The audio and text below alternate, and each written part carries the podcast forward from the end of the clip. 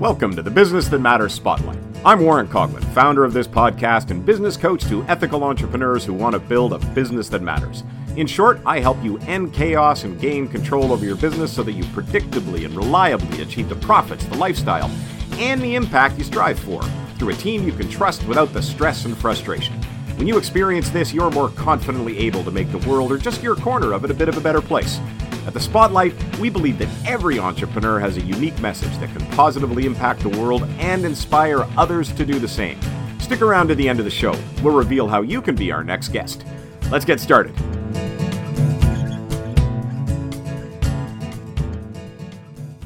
Hello and welcome back to the Business That Matters Spotlight. My name is Warren Coughlin. I'm your host, and I'm really excited to talk today to Michael Brown. He's the president of Trico Homes in Calgary.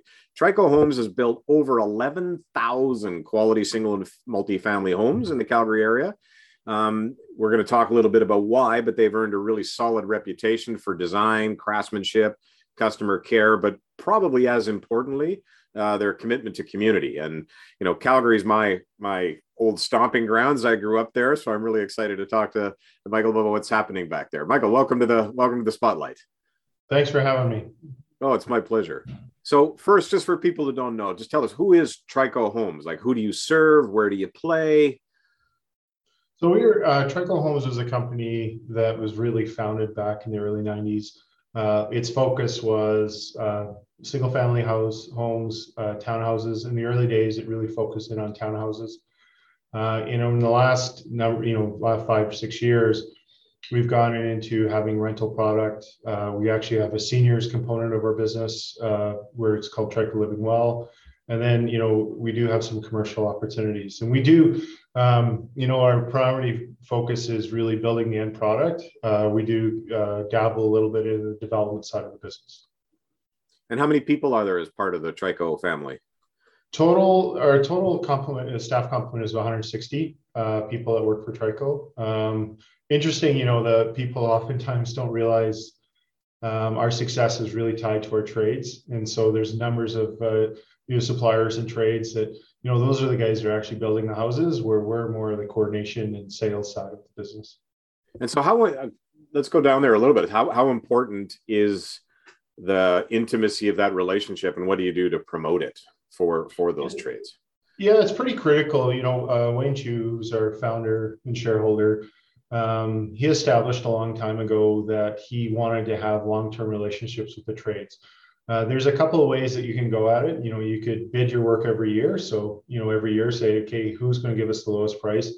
Uh, Wayne's commitment was building those long-term relationships. So we have some trades that have actually been, been with us since the, since the 90s. Um, so that relationship is pretty critical. Uh, in the last couple years, uh, and even looking forward to next year, uh, that is going to, I really believe, help set us apart.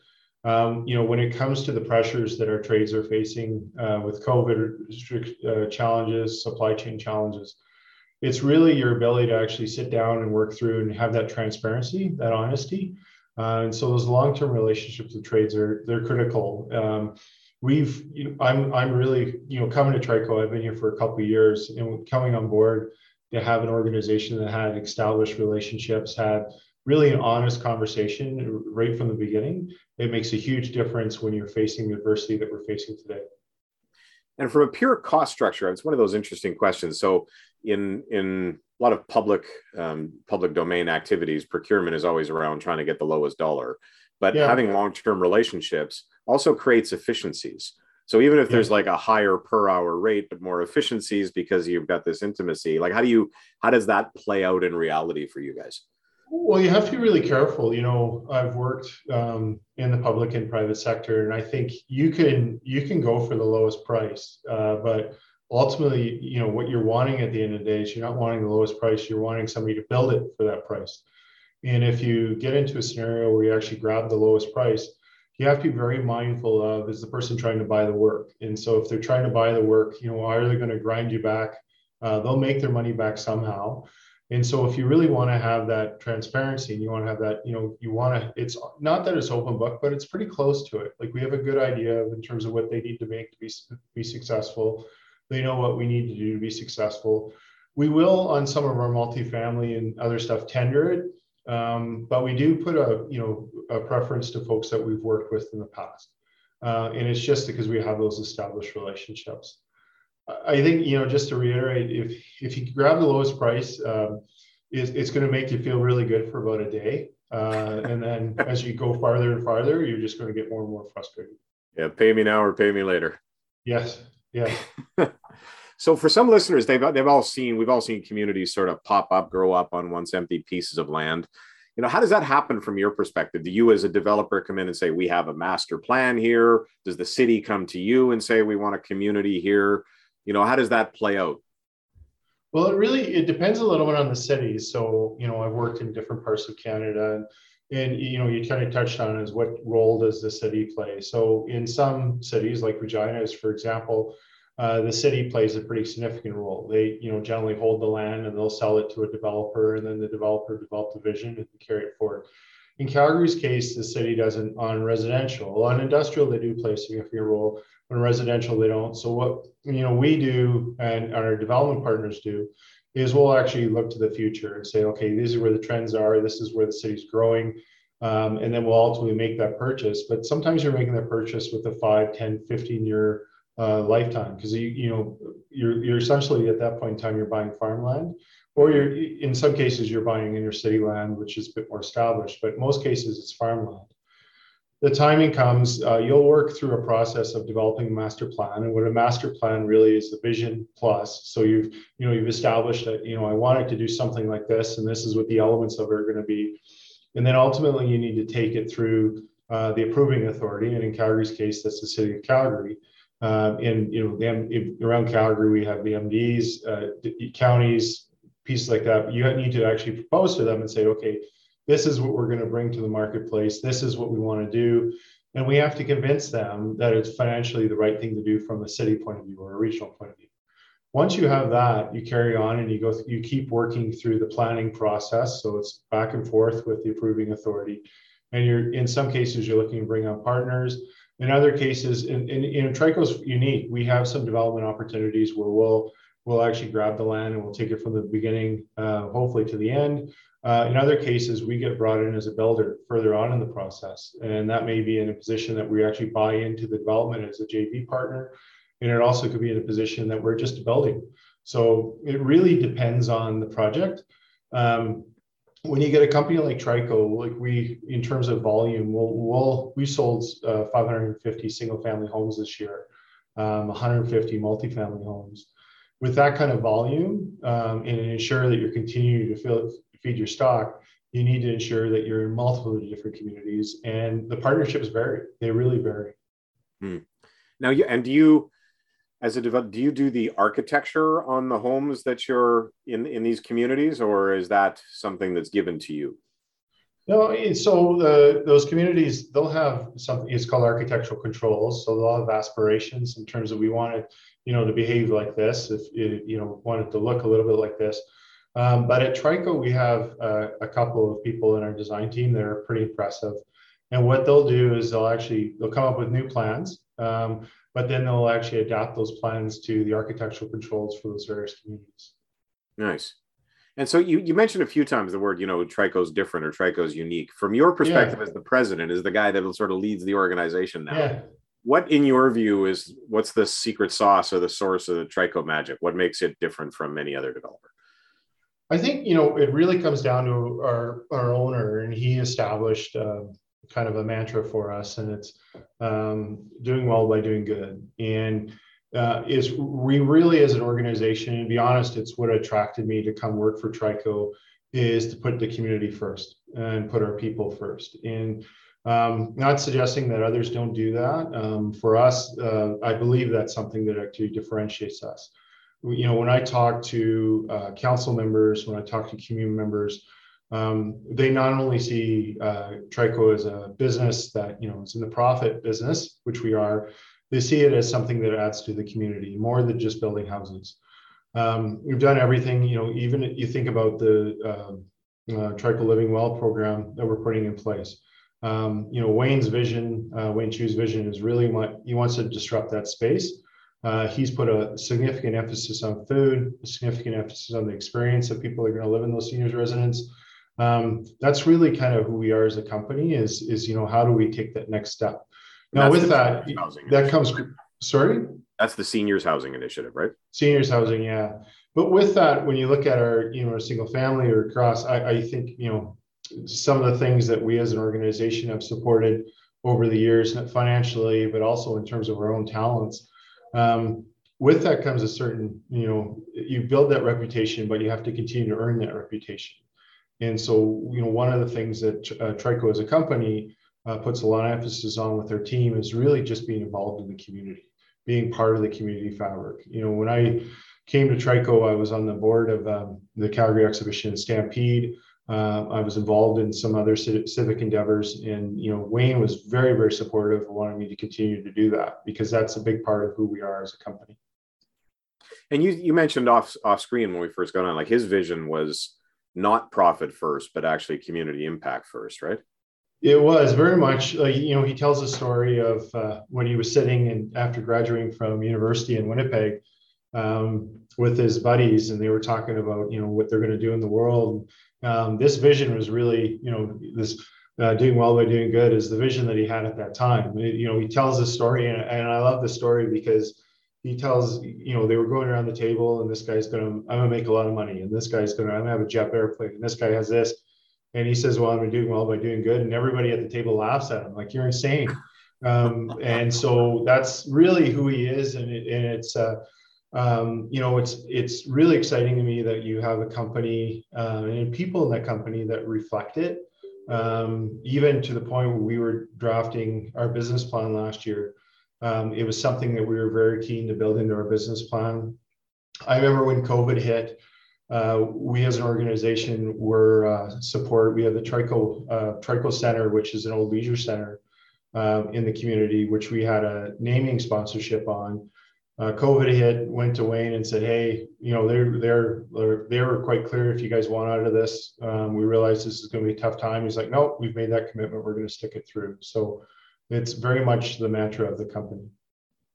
Can you can you identify or share any of the other kind of community initiatives? Like I know there was one you sponsored. It was a skate park in a sort of at risk neighborhood, or any of the other i know you've involved in the theater and you've been involved in the exhibition. Yeah like it's you know some of the interesting one of the big things for wayne is uh, around social entrepreneurship. So um, the uh, you have a partnership that uh, Trico has with it's called the Trico Changemaker Studio, which is uh, Mount Royal University, uh, and really it's around kind of helping students and uh, creating, um, you know, really getting the dialogue around social entrepreneurship and continue to build it. Um, you know, in the early 2000s, as an example, as an industry, uh, home building did quite well. Um, a number of the other kind of people in the real estate industry made investments, uh, um, you know, bought this or bought that for their company or for themselves.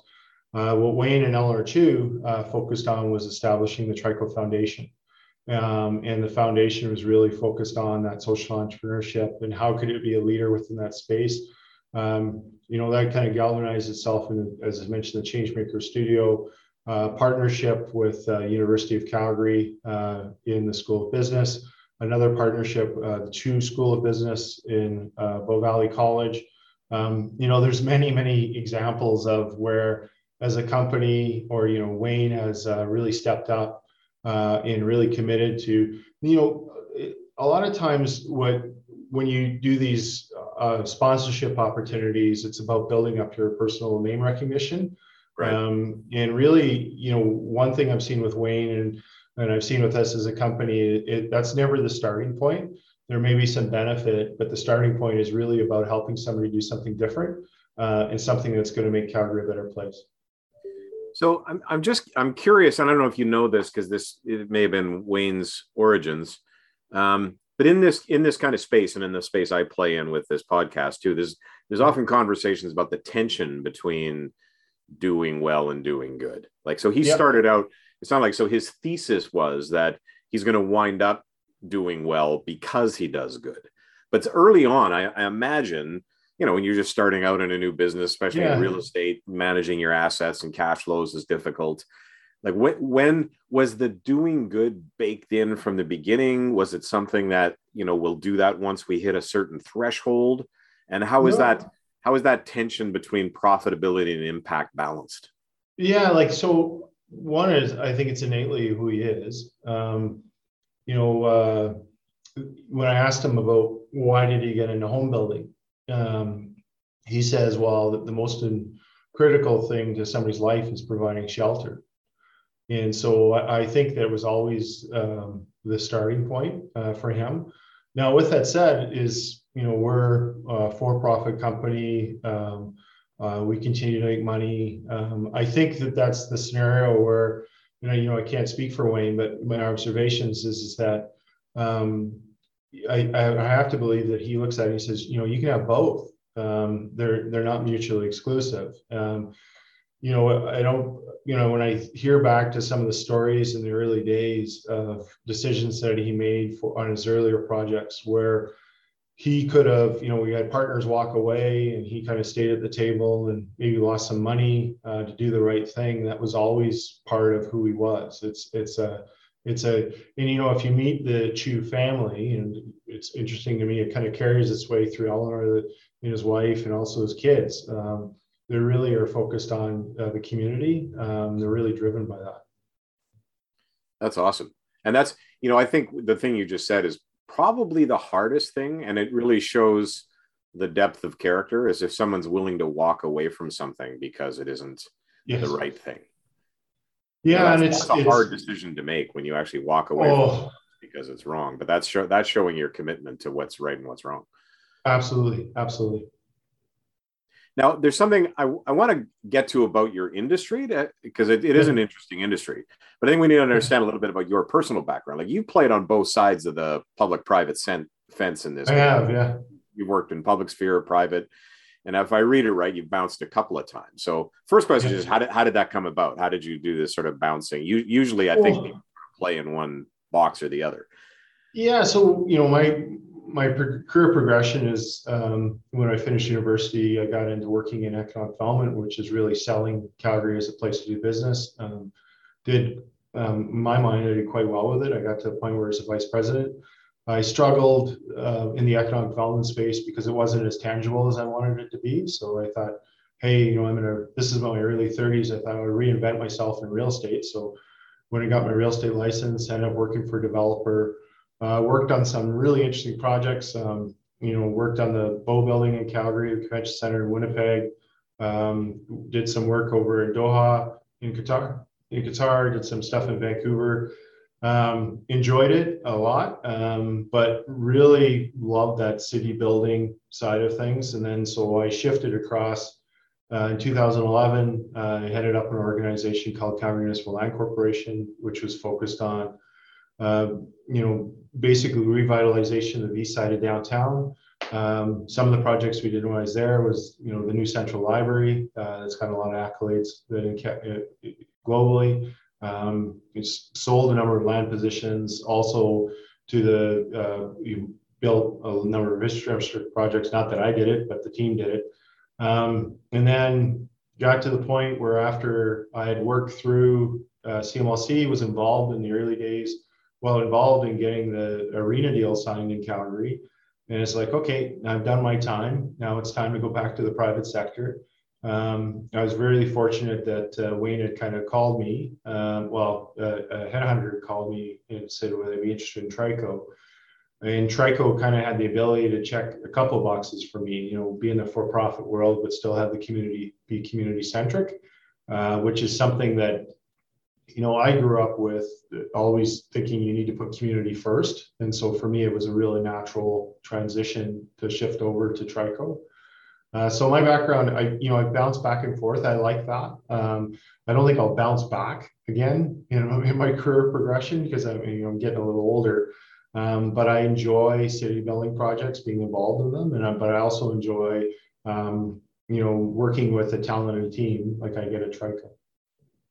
Interesting. And I, I almost want to pause there for a second for like, this is mo- usually the people we interview here are the, are the founders or owners and you're, yeah. you're a leader and president, but it's just reinforcing the message that what, what attracted you to the business as an employment opportunity Absolutely. wasn't just salary or position, but was in fact the values of the organization that that was, that was a selling point for you. It, it, really was, and you know, the just as a proof point, I looked at other opportunities, and um, um, you know, when I was thinking about okay, it's time to do something different, and um, it, it's interesting. We all have these scenarios where we're looking at opportunities, or looking at life changes, and you're reviewing it with your kids or reviewing it with your wife. And um, when I reviewed it with uh, my wife um, and my kids, because my kids at the time would have been uh, 14 and 16 um, my wife said, you know, she got all excited because she goes, they're a B Corp. Did you know they're a B Corp? And it was a scenario where it checked a big box for her and it checked a big box for me. And so uh, it was nice. Uh, it really was attractive to me because, um, you know, I've always been community first. I've always been driven by, you know, creating a great place for many. And it really kind of lined up very, very well. Nice. Now, so the part of a couple things about this industry. So I, I I was once involved in an initiative here in Toronto to redevelop what in Toronto is called a priority neighborhood. And in fact, I was kind of mediating between uh, a public and a private sector mm-hmm. entities. And it was, it, what I found really fascinating was, well, like everyone had the same high level objective in terms of the community building and doing well for the people in that community. The criteria were so different. Like the private sector, you know, they they they had a need to ensure that there was just sufficient stock to provide a reasonable rate of return while yeah. providing these community amenities you know on on what are pretty substantial investments the public groups were having concerns about density and traffic flows and sewer capacities and issues yeah. of access and justice and community life and you know I, I just curious first like having played so many roles how does that inform your approach to development? Like you you kind of understand the public objective but you've got this private piece well. So does that does that like help you when you're dealing with the public oh, bodies absolutely because um I don't know if in in your, I agree with you that you know nobody everybody wants to build a great community. Like you know the, the private guys when they come to the table they want to have a good you know they want a good outcome. The public does as well. Um, one of the areas that i notice is just the use of language between the two groups um, mm. and oftentimes the language is um, and i'm sure when you're mediating you'd see this is where somebody'd say a word um, say like density and it would have an emotionally charged reaction to oh, one yeah. side or the other totally and so where i think one of the things i've been able to do and, and there's you know i'm not unique others can do it but is the ability to kind of translate between the two sides um, we we when you're working it through anything that has any kind of challenge or, or difficulty is um, if you don't have a common understanding of the language and how it's being used and it, you know, even you think about as a home builder, there's a perspective, um, and this is what's helped us as a company because we're seen as community, so community centric. But there's this uh, uh, perspective that if you're on the public side, is that you could view us as being selfish, you know, profit driven, and, and you know, not really focused on what's best for the community, what's best for ourselves. And so it's it's really how do you build that common understanding? And you know, with uh, uh, the folks at the, in the more the public side of the world, I find to be more left leaning, and more on the private side is more right leaning. So they they you know they have their filter that they see the world is, and, and, so for me, it's always been the ability to kind of break it down to its components and yeah. get those you know where we can agree and and not allow uh, people to get entrenched um, on either side. Uh, you know some of the most remarkable projects that I've been involved in in my life um, are ones that, because you had that yin and yang and you had that tension, it forces you actually do something better um, and you actually accomplish more. And so for me, that's where I get excited is is kind of to allow that tension to take place. You know, we've all been on teams where everybody's always agreeable. That's actually not good. Is right. you, you actually want to have a team where people are pushing back uh, my my favorite uh, staff members that I've ever had that I work with are ones when I say, you know, I believe this, and they say, well, Mike, I think you're wrong because of this, this, and this, and then we actually get to a better outcome. And then you fire them. Yeah, well, eventually we have to move them out, but it's a, for that short period of time, it, it seems perfect. it was a beautiful shining moment before they were gone. yeah. I'm kidding. I know that. I, I agree with you. That I always call it creative friction when when people. Yeah now, fo- folks like me and in my industry and business professors and pundits, you know, we talk a lot about brand value and about uniqueness yeah. to make the business more attractive. But in your industry, this is one of the things I've always been kind of intrigued by. Right? Like the theory is though those attributes will sort of justify or support either higher fees or greater loyalty.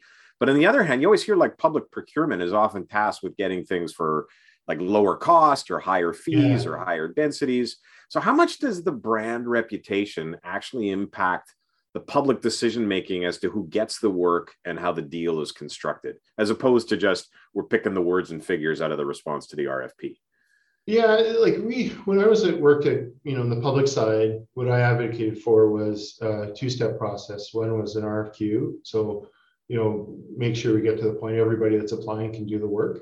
Uh, so that was always important. For listeners, RFQ is? Yeah, so uh, request for qualifications. Yeah. Um, and so it and gives us an opportunity to kind of, proposal, right?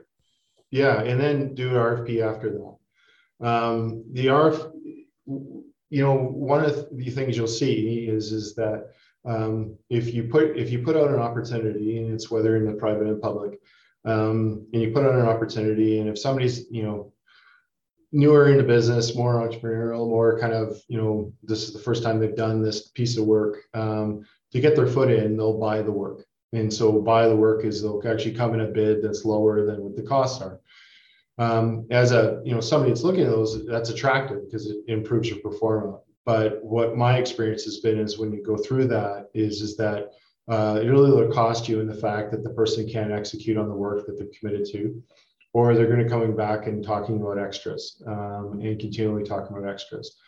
And so what I've always advocated for is, um, you know, really doing this kind of request for qualifications up front and, and knowing that, you know, it's like a good job interview process is if you think about, you know, you got hundreds of candidates apply for a job, you pull five out that you're going to interview, you know, of those five, they can all do the job. So then it comes down to fit. And so in our case, when you think about, you know, bringing on a trade or supplier, uh, you know, especially in my past life in public, I want to make sure everybody that's at the table can do the job. Once I know that, then I'm yeah, I can focus in on price. And so, on a similar vein, for the home buyer, how much does that brand influence their purchase decisions? You so, know, like you guys do a lot in the community, but is it just like, hi, this house is fifty thousand dollars less than that one, so I'm buying? Yeah. Well, it's it's you know there.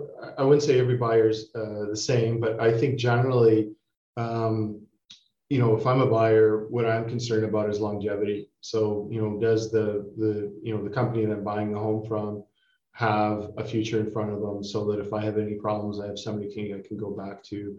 Um, they'll look at um, you know what their consumer confidence scores are. Um, you know, you know, we call them AVID scores, and really it's a way of um, you know customer experience, you know, rating it uh, well, they'll look at in terms of the quality of the home. Oftentimes, they'll do that by going to look at other homes, other show homes that have been built that you've done. All those things kind of roll up into your perception of your brand. Um, and so, you know, we're fortunate in the fact that Trico's history that it has a very strong brand within our community. Um, it's a one where you know the doing good by doing doing well by doing good is something that people feel um, but they also have you know people in their lives that have had a good trico experience so that's a brand now the part that i you know I'm sensitive to is is that when you have that as your brand so that's you know when you're looking at the imagery of trico and you feel kind of those things coming off of it you know that commitment that's a brand promise and so you've got that brand promise so now your job is to ensure that you always live up to that brand that's you right. always live up to that brand promise. And I think when you think of companies, that's one of the things that, and interesting enough, when you deviate from that brand promise or that commitment, it is very difficult to make back. Um, it, you know, it's, it can quite easily go the other way. So, you know, for us, as we're going through um, really an incredibly busy time in terms of selling homes, um, you know, the team that I work with is mindful of you know, ensuring that we continue to hit that standard so that you know the, the you know the customer experience is there because we know that if we continue to have that customer experience we continue to hit that standard we'll get future sales we'll you know we'll have a good runway if we deviate if trico's name becomes one of you know stay away from trico that'll be very difficult for us to make up yeah for sure now what you know i I've lived in Calgary, so I know it's it's yeah. character, and it's it's a city that has a lot of civic pride. You know, Calgary is a very proud place. Um, do they? Does that translate into a loyalty for Trico? Like being a local company that's been involved in the community, is there sort of reciprocation that people in the community like, hey, these are these are local folks who are doing good, so we want to we want to support them? Yeah, I think so, and I and I think you know, get back to my own experience. You know, I'm a third generation Calgarian. Uh, you know, both my mom and dad were born here. Their parents were born here. Um, the very much so. Like it's it's, and, and I don't think that's unique to Calgary. I think with in the home building industry, um, you generally want to have a trade or you want to have somebody that's actually grounded within your community. We've looked at and you know thought about taking what Trico's done here and putting it in other communities. So, you know, and one of the things that I'm quite conscious of is, is that if you're going to success, you have to get the full Trico experience. And so the full Trico experience is you got to be part of the community, you got to be present. You, you, I don't believe that as a home builder, you can parachute in, do a little bit of work, and then parachute out. Um, you really need to be connected to the community because the, the home buyer, um, you know, that's a proof point for them. And I think that's, I think it's a Calgary thing, but I also think it's across the board is that people generally want, it's not just support the local companies, but they want the local, you know, presence. They want to know that they're committed to the Calgary. Mm-hmm. All right. So I've got just, just before we finish up, I got a few rapid fire questions that I always yeah, ask. for sure. If you can, yeah. about 10 of them, I think. Um, so, one decision or action that most helped you get where you are. One decision or action that most helps you get where they are. That got you where you are. Oh, since uh, uh, be open to change. Um, I've, you know, I'm really lucky. Uh, this is it's kind of a longer answer, but I'm really lucky because early on in my career, I changed my career path, so I've never felt limited. Um, and so you never know when the next opportunity is going to present itself. Nice. That's good. That's good insight. If I had to do it over again, I would. Uh, university.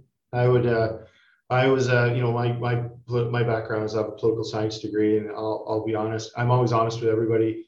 They say, "Why did you pick political science?" And I'll say, "Well, I had more political science classes than anything else, and so I just needed to get it done." Um, you know, if I went back in school, I, I would have put more of an emphasis on it. But as my mom would tell you, I didn't really grow up until I was 25. So that's what happens. Well, that that's young. I, I I'm still waiting to grow up. uh, on the days I enjoy most, I am uh, dynamic, um, engaged. Um, you know, from a work or even a life point of view, uh, I'd say it's it's the days where um, I really feel like I'm present. And I really feel like there's a lot going on, and you know, it's just constantly thinking. I really enjoy that one aspect of running a business I have yet to master? Well, it's interesting. As much as I enjoy change, I would say I haven't mastered change. Um, the you know changing market dynamics is something that I um, I'm getting better at, but I definitely feel sometimes that I'm kind of late to the game uh, in terms of making the adjustments internally within the and it doesn't. I think this is everybody struggles with the you know you you want to be ahead of it um, but you do find it some, uh, you know, more than you want to be your reaction. My biggest learning. My biggest learning, uh, probably in life, is you never know where the answer is going to come from.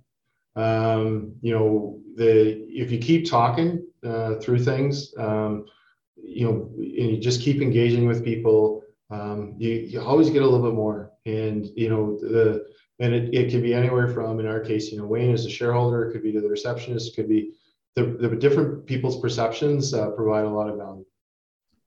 Then two final personal ones. So one yeah. personal quality that i most had to improve or overcome. Patience. Yeah patience less of, it or, uh, less of it or more of it? Yeah so yeah well uh, patience so one of the uh, pieces for me is i've got a pretty good strong drive um, I have a desire to get things done. Uh, even on you know on the family side or the work side is you know I've learned to let it the other person needs to go through their own experience. Um, it's not necessarily my experience, so that's been a big lesson for me. And no false humility. What's the one personal quality that most contributed to your success? Um, I came from a family of natural leaders, and so uh, it's one of the things that I've been lucky to inherit uh, from my mom and dad, and you know even my grandparents is uh, leadership capacity and a desire to really make people better around me. That's awesome. Yeah. That's nice. It's nice that it's rooted in a in a family background as well. Yeah. Yeah. You're a, you're a sort of a living testimony to your those that came before you then. We all are. That's the most important part. Yeah. Nice. So where can people find you? Uh, people can find me, uh, you know, obviously in Calgary. If they ever, if they want to be honest, uh, tricohomes.com, they can take a peek at that. Yeah. Um, and then and there's some great stories on there on the, on the difference. There's some great stories on that website about the differences you guys have made. Absolutely, absolutely. And you know, if they ever get super that interested, uh, you could you know, give a call into the front desk, and we'll see if we work something through. All right. Well, thank you so much for your time. I really enjoyed it. It's been educational, both in terms of real estate, but also how how someone can so passionately integrate values into the objective of the business and, and actually make a difference in a significant way in a community. So I thank you very much for sharing that. No, and thanks for the opportunity. Appreciate it. All righty. Cheers.